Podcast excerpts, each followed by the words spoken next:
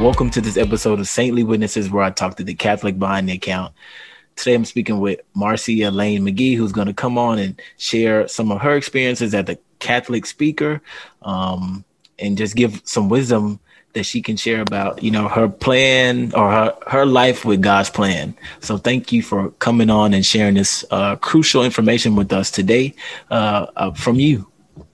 Um, thank you for having me here today. I um, I appreciate that. Thank you. yeah, and so I'm always just always eager to connect with Catholics who are who I notice are doing like really great things, and um, I'm glad that you are able to contribute to this uh, this large cloud of witnesses that we have on this program. so thank you. So um, let's get started. Let's talk about your faith journey growing up. Were, are you a cradle Catholic, um, convert, or revert? And how was your faith growing up, uh, middle life, and how that led you to now? Yes. So I grew up Protestant. Like I grew up in the black church. My both of my granddaddies are preachers. One, my dad's side of the family, they're Baptist. So my granddaddy, that side was a whole Baptist preacher. Him and my grandma had a church, ran a church. And then on the my mom's side of the family, they're like apostolic Pentecostal and my granddaddy preacher ran a church with my step grandma. Like it was like so it was the faith was like surrounding me always. Like there was no way around it. So i've been christian all my life. Um actually it's funny. I didn't know what christian was until i was in seventh grade like I told you, I grew up in the black church, so I knew that I was saved. I was like, whatever it is, I'm saved. And I went to Catholic school in seventh grade. And I'll never forget, we were talking about, I said how I wasn't Catholic. And Nora Walsh was so confused. She's like, How are you here and you're not Catholic? I was like, I don't know. We pay tuition and I'm here. And she's like, Are you even Christian? And I was like, I don't know. and I asked my grandma, and I was like, Nora Walsh wants to know if I'm Christian. And my grandma's like, Yes, you are Christian. Like, what are you talking about? And I came back and I was like, Nora Walsh, I'm Christian. And she seemed to be satisfied with that. Um, my journey to the church um, took place over those years from being in seventh grade, going to Catholic school, and eighth grade going to Catholic school, and participating in, you know, religion class and, class and participating in mass and being part of things that way. And then that went on to high school where it be, took on a bigger part where I would do service projects with, you know, the Catholic campus ministry, um, you know, things like that. And then into college. And then my junior year of college, I converted. I went through RCIA and was confirmed at the Easter Vigil in the year 2000. So it's been this, I reached my 20 year Catholic anniversary. Like I've officially now reached a point where I have been Catholic for longer in my life than I haven't. And so it's pretty great. Um, so like, I mean, it's only by a few months, but that's okay, right? I'll take it. So I've been Catholic longer than I haven't. And I really believe that it I was supposed to be Catholic. Like I think that's just the way my life was leading me, the way my heart is, the way my spirituality is, the way I pray. Um, how I, I, like things to be just so. Um, I feel like a very organized spiritual mind is meant to be Catholic. Does that make sense? so, um, so that's kind of where I, I ended up being Catholic, and it was it was a lot because growing up Protestant and not just Protestant, but growing up like saved, sanctified, you know, black church, um, it was preached over the pulpit that Catholics were going to hell and Catholics weren't really, you know, what it was about. And that was hard for me. And I hate to say reconcile because I feel like there should have been no reconciliation on my part becoming Catholic, but it was hard to reconcile that with my family, with, um, helping them to know that you know i wasn't so like this i wasn't sinning and i wasn't um, and so sometimes i even think that's still hard for them. But i prayed a lot. I i've told this story before where i went through my whole i want to say it was east i went to holy thursday service in 1999 um, at a local church with my friends. And that i sat in that service and it was really the most one of the most beautiful things I ever witnessed. And this was my sophomore year of college at the time. And I remember just in my spirit, like I I was so I was unsettled, but also settled at the same time.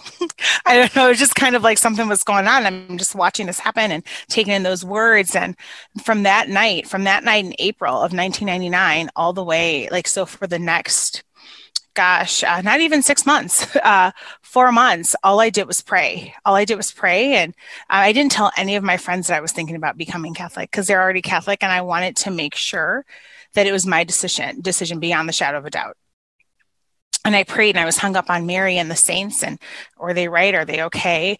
Um, and it got to a point where when I was doing prison ministry at the time with my group of friends and they wanted to go see Our Lady of the New Millennium. It was this Mary statue.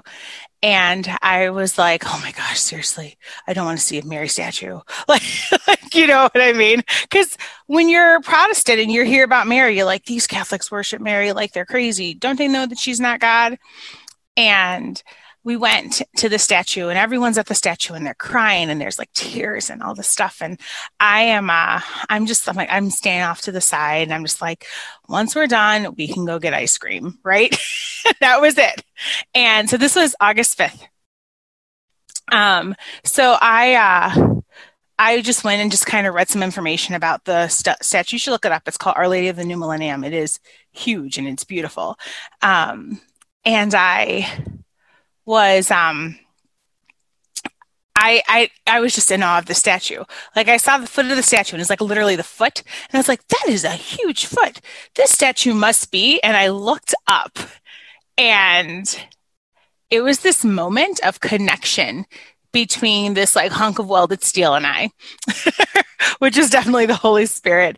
And I remember just being so in awe in that moment and being lost for words and quite frankly weak in the knees. And i had to like i just kind of sat down where i was um, and i just start praying. And it was like i didn't know what i was praying. I was just kind of like i don't know what's going on. Like it was probably i like to say i was praying because that sounds super eloquent but really i was like i don't know what's happening. Oh my gosh that was amazing. Like it was probably gibberish in my brain and god's like calm down. you got this. And as I was having my freak out that I will call prayer, um, I was being comforted and I was being soothed by a woman's voice telling me to trust, telling me that um, that I am okay, telling me um, like just speaking words of trust and dependence um, and love and faith, like just over me. And I remember like my spirit, like that was the calmest that I had been in a really long time because I came off of a really hard summer. I was having a really hard time faith wise. And I really feel like in this time of discernment, I wasn't telling anyone, like I was pursuing God and Satan was pursuing me. Does that like, and that's what happens. That usually when Satan shows up, he's like, oh, oh, okay, you want to pursue something. I'll give you a race. and so, um, and in that moment everything and my fears and my um, my hangups and my insecurities like she was just this woman's voice was just speaking love over them. And um, i felt so safe. And when i was done praying i don't know how long i was praying. When i was done praying i knew i had all the answers i could ever need. And i knew i was going to call the catholic church home from that moment august 5th 1999 I was going to call the Catholic Church home. And then later on that month, when school started, I walked into the campus ministry department and I was like, I would like to start RCIA. And here I am, Catholic for longer than I haven't been. so, with that story in mind, and you've been Catholic longer than you haven't been, um, what would you say to someone who is discerning the Catholic Church as a possible um, place to encounter Jesus? Oh, well, I you know what? I would say don't sell yourself short on what you're looking for and what you need. Um, I think I made it so cerebral, which is good. I always say good cynics make good Catholics. Um, and because we, we have, we, seriously, I feel like we have proof for all the things. we lay it out. Um, I would say don't be afraid to ask the hard questions uh, I would say don't feel that you need to leave your former faith behind, no matter what you are, no matter where you are in your faith. I've known people who were Hindu and they were Catholic, and there are some things that they pull from there. Not that they're changing the church at all, but they're not forgetting where they came from because their foundation of faith led them here. right? So don't think that you have to leave all that or you have to completely change who you are. Be prepared to be changed, um, but don't change yourself. I don't know if that exactly makes sense, but um, I always don't be afraid to ask the hard questions. Because as much as we love our priest and they they're they're the fathers and they're there to lead us um, they also know that they're there to answer for things. They're there to answer for church past present maybe future. Um, they're put there in that position to to answer those hard questions. If they can't answer those hard questions, they should be honest enough with you to let them know they can't and be seeking an answer. So don't ever don't ever go into anything with your eye like this is such a life altering choice don't go in with your eyes closed know exactly because here's the thing at the end of the day if you come from a background that is really strongly against the faith or does not understand the faith in any way you have to be prepared to defend yourself without stressing yourself out and that is a huge part of it. A lot of it, that's why it was so important when I said in my discernment that I prayed about it and I sought truth without telling my Catholic friends because I needed to be able to stand on my own two feet when I approached my mom, who was like, what are you talking about? Like, um, you're safe, sanctified, um, filled with the Holy Ghost. Like, what are you talking about? I had to be able to stand on my own two feet and say I wasn't influenced right? I had to stand on my own two feet, feet to say what I knew what the truth was. And sometimes you need that confidence in yourself so that other people won't be able to tear you down because whether you become Catholic or not, that that's between you and God, right? Um, we would love to have you here. There's room at the table. Yay, tables. Um, but oh, like go in with your eyes open and make sure you have all your questions answered and make sure that you have the confidence to do it. And piggybacking on what you just said, you know, I, I'm all, I do believe that, you know, God uses our unique identifiers and characteristics for his purpose. So it's not like we have to cancel who we are. When mm-hmm. we come to him, he can definitely use those. So that's definitely um, something true that I would um, echo. Um, yeah. He's always pursuing us. I don't know if you would agree. Like while we're pursuing him, he's definitely, he will find us no matter where we are. Like if he wants us, he's going to get us. It's like you know, like, like I say it all the time. Like it's true. It's like he's like, you know what? I want you, Marcia, and I was like, fine, God, you can have me, right? That's just kind of how it is. We have to resign ourselves to that. Right, right. That's true. Um, so let's go to the next part of the conversation. So I know I know that you are you you've done a few speaking opportunities before in different places, I'm sure, and so I'm wondering like um, like what influenced you to you know start started sharing your story on how God is working in your life and the experiences that you've had, how He's taking them and used them for a larger purpose. Like how have you um, managed to insert those in your you know speaking career? Like first of all, you should know I have close to no filter, so I don't mind sharing. That's real. No, I um I've always, and I've had opportunities when I did the campus youth ministry in college to, you know, give witness talk and talks and to share my story. Like I told you before, I was doing prison ministry, and that was actually the first place where I shared my story was at a juvenile prison, and it was like I had a captive audience. like they were there, um, and it was it was really easy because they were people I wouldn't see again after that retreat weekend, right? Like my friends I put on a, well, other people put on a retreat. I would tell my story. I would leave. I would probably see them again at prayer group, but there was no, it was, it was a very easy way to get practice at doing that. And I really love sharing my story. I feel that the times in my life when I've needed to hear something from God, I've always heard it in the form of someone else's witness and it didn't matter if their witness was like mine or not. Like it could be very different right? I can be like i'm not you know like a refugee but i can get something from that witness of a refugee right? So it really had it really empowered me to start sharing my story because i feel that there was a lot of good and there's a lot of good stuff to be used. Um, knowing that i was able to use my story you know on a weekend um, at a juvenile prison where so many so much of the population was so jaded um, my words could heal. And that's where I started writing and I started speaking and I'm a podcaster as well. And that is where I get that. I'm like, I like, here's the thing.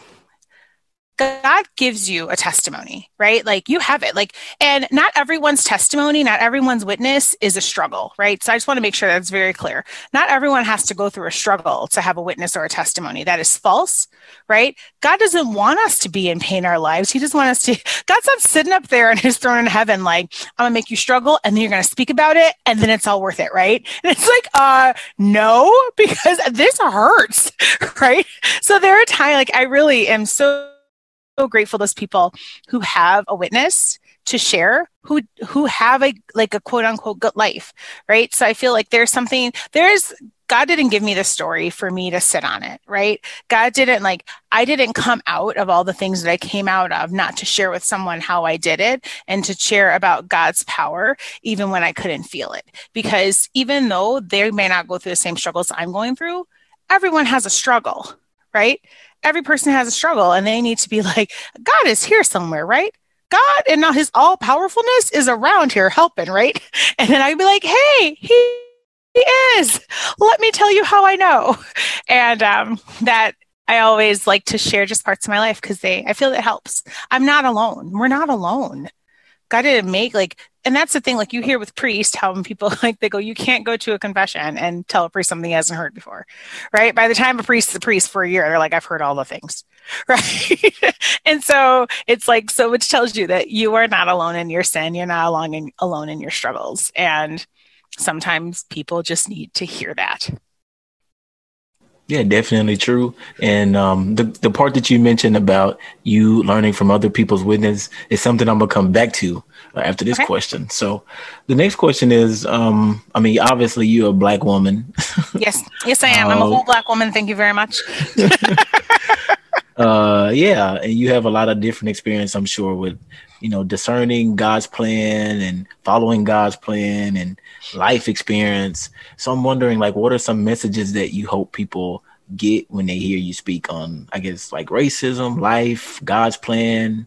Um, yeah, like, what are some things that you hope people get, depending on like the talk that you give or speech that you give to people?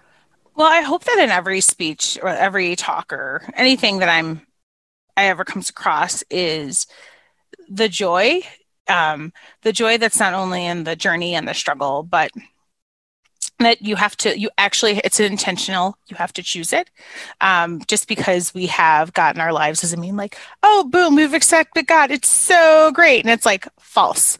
Um, it will help you. It will not heal all the things. You got to do the work. And so i feel that's a lot of the times where people use God as a band-aid. like um my friends like Romans 828, where all things will work out in the favor of God. He calls the Romans 828 band-aid. And so um and I love it because I always say it all the time and I go, um, we have to rip off the 828 band-aid and we're the ones like we have to get stitches. And I really hope that that's like that's what comes across like God absolutely is amazing and he's all powerful but he but you have to do the work. And i hope in any time that i'm able to talk to someone or influence or you know inspire someone i don't like to use that word it makes me sound so pretentious. If i've inspired you like, but um is that you have to do the work. And that it's always on you. My mom and i say something all the time um, and like, and it always comes across my message like, get up and put your shoes on. And I know that sounds crazy. So when God was like, so Paul was like legit in prison, right? Like he, Paul was always, Paul was such a troublemaker. And he was like always in prison and he was like, it, yeah, it was Paul, right? He wrote all those. Yeah. I was like, sometimes I mess up Peter and Paul. He was in prison and God was going to get him out of prison. And God was like, wake up, dude. You're, I'm going to get you out of here. Right. And Here's what happened. You know what God asked him to do? He told him, Get up and put your shoes on. Right? God, who has the power to let this man escape from prison, right, was like, Hey, there's still something you have to do for yourself. Right? He's like, God could have totally put those shoes on right? He could have been like, let me shod your feet for you, dude. like, my dude, like, get you out of prison. And that's not what happened. He told him that he still had to do the work. And I think that if anyone ever hears me speak or talk, what I want them to always come away with is the work that they can do right? Like, what is the work you can do? Not, this was such a great talk because so many people hear great talks and then tuck them away in their back pocket and they forget about those great talks and then they go to another conference. That speaker's there again. They're like, yeah, that was a great talk. That's a great talk. They give great talks, but they don't apply that to their work. Um, I always, always, always are like, this is a do right? Like I don't end like my message isn't over unless I've told you to do something. Not that you should listen to me, but you have to internalize like the work that you have to do. Yeah, it's powerful. Um, I, I think you. having anything, saying anything without action is just, um, it's kind of like useless, kind of. So having that moment of like internalization and putting it back on them to go out and or like kick the audience into action is uh is what we all should do. At least that's what I hope I do. I mean, people might still put my talks in their back pocket. Who knows? But yeah, yeah. So the part that you mentioned um, about learning from other people's witness, um, I'm curious uh, as we close out the interview, who was a, a saint that you admire and look up to a lot and whose witness has like impacted your faith and who inspires your faith? Or is it multiple saints that you look up to? Um i mean i look up to multiple saints absolutely. Um I just so I follow Meg Hunter Kilmer. She's actually a friend of mine. She writes about the saints all the time and she's always got some great examples. This past last week, she did that reflection on St. Nicholas, which was amazing. Here's the thing. We knew St. Nicholas was like legit a whole roughneck. Like he was like, he got the job done, right? He was like, speak softly with the big stick, um, type of guy who got in there and just made good trouble, right? Um, and so I have been really just inspired um, and then also just uh, praying for this intersec- intercession this week. Um, but he i really love the saints that aren't afraid to act right? They're like my favorite saint is my patron saint mary magdalene.